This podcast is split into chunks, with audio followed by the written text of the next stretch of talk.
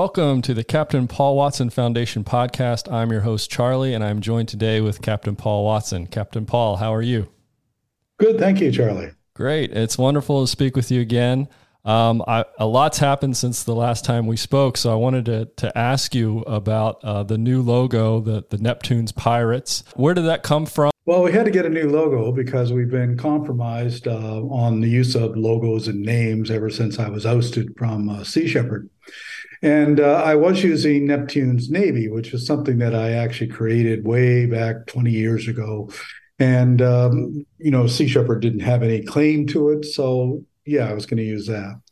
And that's what we used during the summer. But then all of a sudden, Sea Shepherd started producing merchandise with Neptune's Navy stuff on it. And uh, although we had uh, submitted a trademark for it, uh, it hadn't gone through. And so they were taking advantage of it and saying because I had used that name and similar logo 20 years ago that it belonged to them. In fact, what they're saying is that everything that I've ever created belongs to them.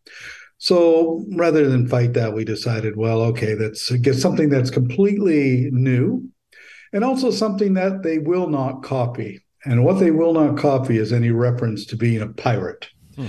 Uh, you know, the Jolly Roger flag that I created for Sea Shepherd, they sell it on their merchandise, but they don't fly it from their ships and they don't use it on campaigns because the governments that they partner with take exception to it and told them they can't do it. So they have a um, they have a problem with the with the Jolly Roger. We don't, and uh, I think that the pirate image is first of all it's somewhat romantic. Young people like it, and uh, you know it invokes uh, adventure, it invokes uh, passion, courage, but it also pirates get things done. You know, and historically that's been true. Uh, you know, back in the old days when uh, the navies of the world couldn't get anything done, pirates would do it for them, intervene against the Spanish fleets or intervene against slavery, that kind of thing. And a lot of people say, well, pirates have a bad reputation because they were thieves.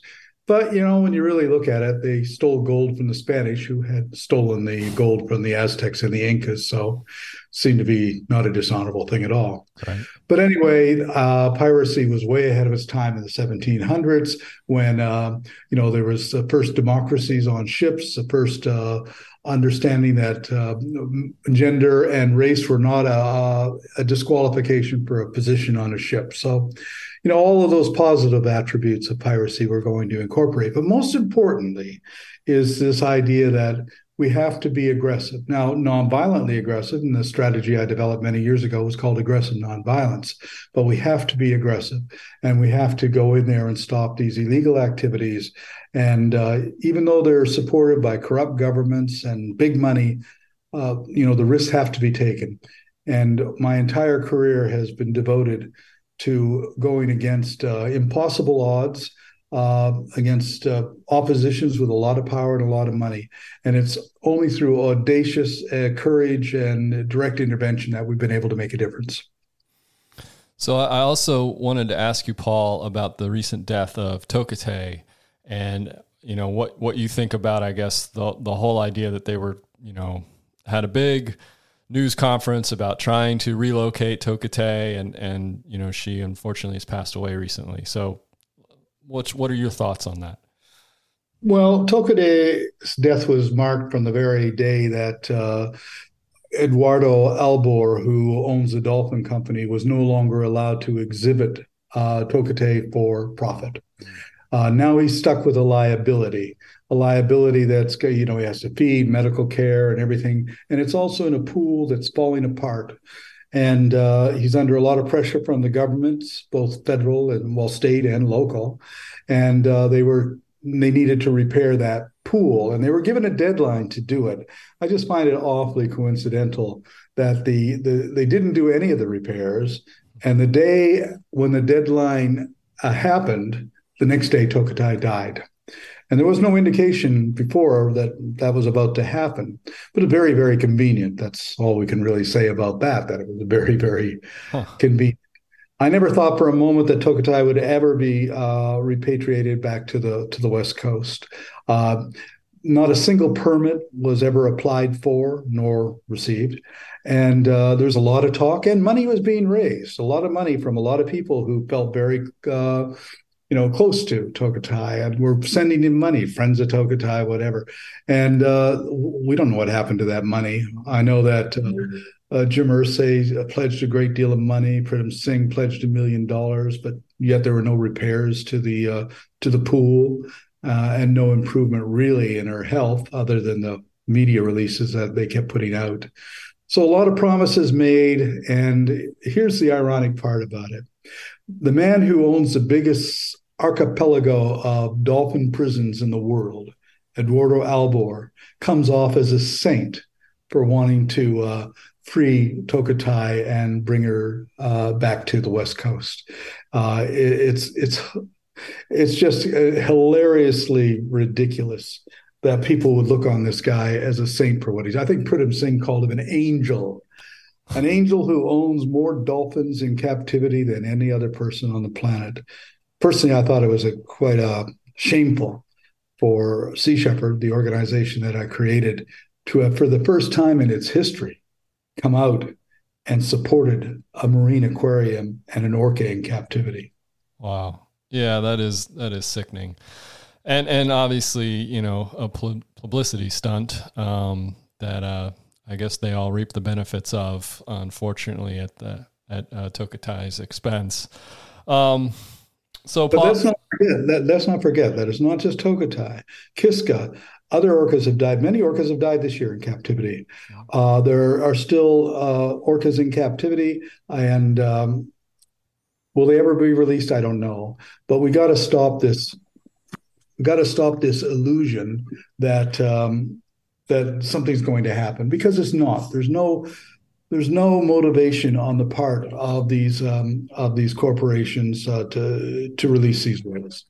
So, Paul, I, I, wanted to ask you about Loftsson and his efforts to try and uh, start whaling uh, in around Iceland. Um, do you think he'll be successful, and and where does that stand right now? Christian Loftsson is the wealthiest man in Iceland, and he's got a lot of very powerful political connections, especially in the Independence Party of, uh, of Iceland. A few hours after our arrival off of uh, Reykjavik, uh, Iceland, uh, on uh, June 19th of this summer, uh, the fisheries minister, Minister for Fisheries and Agriculture, imposed a temporary ban on on whaling until the end of August of uh, of, of, this year. Uh, and of course, we, we, we arrived there. There's nothing we can do now because there's no whaling. I mean, that's a good thing, but it's a bad thing in one way, and that is that uh, Loftsson intends to resume whaling uh, on September 1st. Now, I don't think he can take many whales because the season's pretty much over and the weather's turning against him. But what he's done in the meantime is uh, gathered together members of the Althing or the Icelandic parliament, and he's trying to overthrow the government. It's amazing that in this day and age that a government can be overthrown over the issue of whaling. And he wants to get rid of the Minister of Fisheries and Agriculture. And so he's actually bringing in the Green Party of all things to support this coalition that he wants to build to uh, to resume whaling and on the argument that this is part of our livelihood, part of our culture, although the fact that they're killing endangered whales, endangered fin whales is under illegal under international law. So there's a possibility that uh, in September that uh, the government will fall and that there will be a new government. And if that happens, it can be 100% certain that this new government is going to support uh, Christian Loftsson and his request for a four year permit to continue whaling. Mm. So that makes it an absolute priority for us to return. Uh, we're going to have a small crew there on September 1st, but we can't get the ship back in time.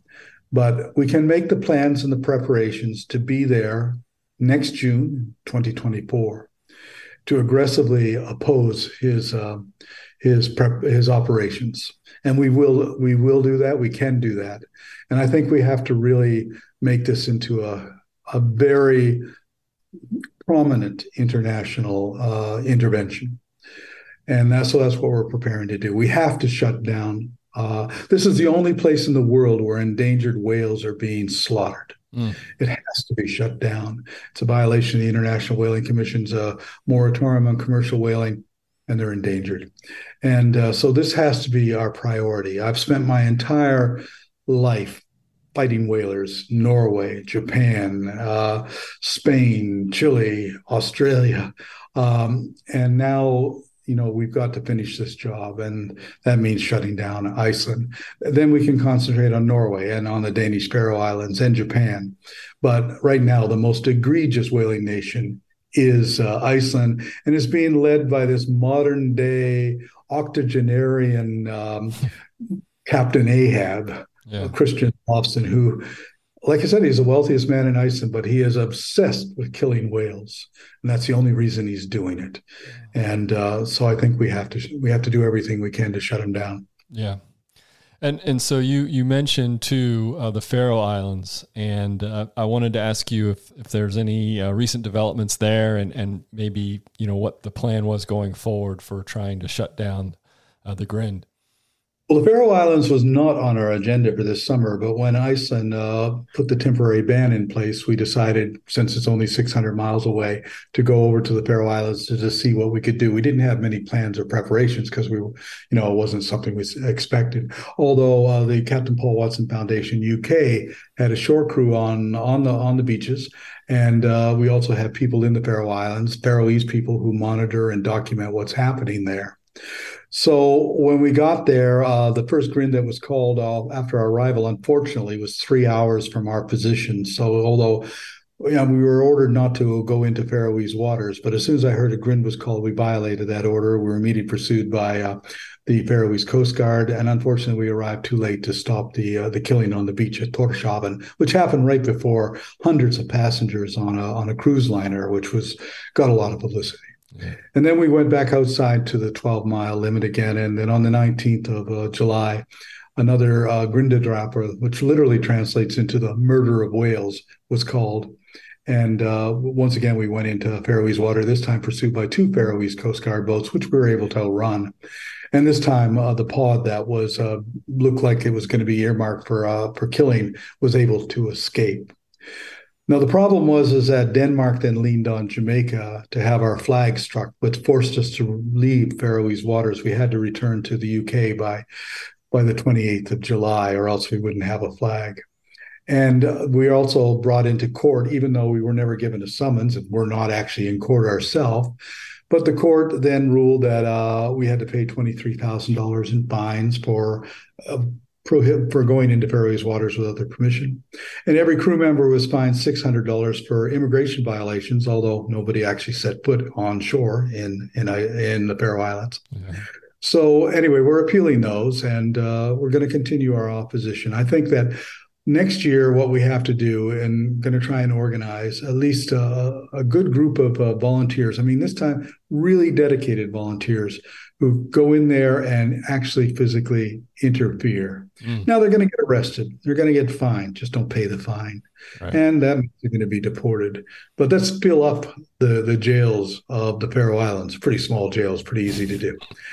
Fill them up and show the world that uh, you know people's hearts are being demonstrated on the beaches in uh, in the Faroe Islands. And I don't think it's asking a lot for people to be temporarily jailed and fined and deported for the crime of compassion. Right. And so that's what we're trying to organize right now is a volunteer cadre of uh, people willing to uh, willing to take those risks and willing to take that action. Good. Well, and hopefully the, the Faroese people will see, to your point, how many people do care and how many people do want to see change and do want to see these pilot whales swimming freely in the ocean. Well, let me say this. When we first went to the Faroes in 1983 through the 80s, 90s, and everything, it's been a long, long process. 100% of the people in the Faroe Islands were pro killing whales. Now that's down below 50%. So we're making progress. And not only are we making progress, we actually have Faroese citizens who are actively opposing the uh, the killing of these whales. So, you know, think, these things don't change overnight. Slavery wasn't ended overnight. Civil rights didn't happen overnight. It took decades, right. hundreds of years. Uh, so we always have to be patient on these things. And uh, you know, we shut down the Canadian seal hunt after 20 years uh, of uh, opposition. The, the, commercial part of it has been shut down. There's still a small seal hunt, but not the way it used to be. Yeah. Uh, we shut, we drove the Japanese out of the Southern Ocean around Antarctica. It took 10 years, but uh, you know, again, these things don't happen overnight. Right. And, and it just takes perseverance and, and the dedication of you and your crew to, to keep the pressure on these different entities so that they understand they can't just willy nilly show up and start killing innocent marine creatures uh, left and right. That's true. You have to be persistent, have to be determined. Yeah. So, Paul, uh, going forward, how can folks uh, support uh, the Captain Paul Watson Foundation? Well, it's easy to find our website, which is Captain Paul Watson Foundation, and uh, of course, we're available on uh, on social networks also. And uh, what we're really looking for is for people to become uh, monthly donors to the organization. And why that's important is that it gives us the security to uh, maintain the ships and uh, the and the operations, knowing that we have a set amount of funds coming in every month. And our monthly donor program is growing, but it's growing uh, very slowly. I mean, it took me years to build up the monthly donor program per per Sea Shepherd. But of course, when they ousted me, they seized all those uh, assets, they seized all the vessels, they seized all the uh, uh, all the bequests that were there for us, uh, that were left for us, and mm. so it was a hostile takeover, uh, at which they uh, pretty much looted the the treasury. Right. But uh, one of the things they didn't take from us was our determination and uh, our original objectives to continue to do what we've always done and not to compromise, not to sell out, and not to be corrupted. So, Paul, what else is the foundation working on? A couple other things that we're working on is uh, there's a team uh, working with Sea Shepherd France, which we're allied with, uh, in Mayotte, a little island between Madagascar and uh, Mozambique. And uh, they're working on the beaches every night to stop uh, the poaching of sea turtles, which is a real problem there. And they're making having quite a bit of success. We're working in the Amazon to protect the boto, the river dolphins, and that's with the Sea Shepherd Brazil. Those are the two Sea Shepherd groups that that are staying true to our original uh, objectives. And um, we're also uh, planning on intervening against the super trawlers, the Dutch super trawlers operating off the coast of Ireland and France, and that'll be probably in November. It'll be rough weather, but uh, these are giant factory vessels which are just scouring everything out of the ocean. Last year, uh, we were able to uh, document them dumping 150,000 blue whiting, which are uh, uh, just because they're not a target species. So they're just like uh, kilometers long rafts of dead fish floating on the ocean. So the bycatch from these these things are enormous. We were also able last year to get the French government to stop the killing of uh, dolphins by the French trawler fleet, which was a, a, beautiful victory. And that made the fishermen mad, of course, but uh, a lot of dolphins have been uh, saved uh, uh, as a, as a result. So there's a lot of work to be done, but um, you know, our priority, uh, my priority personally, is we got to stop Christian Loftsson in Iceland, and we'll be doing all these other campaigns. But my my attention is mainly going to be focused on stopping this mad uh, modern day Captain Ahab. Yeah. Well, and, and Paul, I, you know, I wish you and, and, the crew the best of luck in, in successfully shutting down Loftsson. I think that would be a tremendous accomplishment uh, for the foundation and for all people that you know want to see whaling end. Thanks, Charlie. All right, thank you, Paul. I appreciate your time today. Okay. Bye. All right, have a good one. Bye. I want to thank Paul for his time today. I do have a couple quick announcements. Uh, first, Paul has a new book out called Hitman for the Kindness Club. If you'd like to pick up a copy of Paul's new book, you can go to shop.paulwatson.com. Uh, there, you will also see the new logo that we mentioned at the beginning of the podcast, uh, the Neptune's Pirates logo. Uh, if you'd like to pick up a hoodie or a t shirt, uh, you can find that there.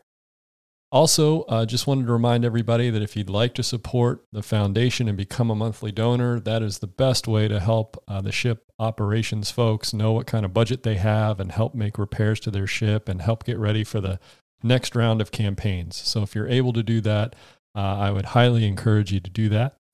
This episode is brought to you by Dactylopterus volitans.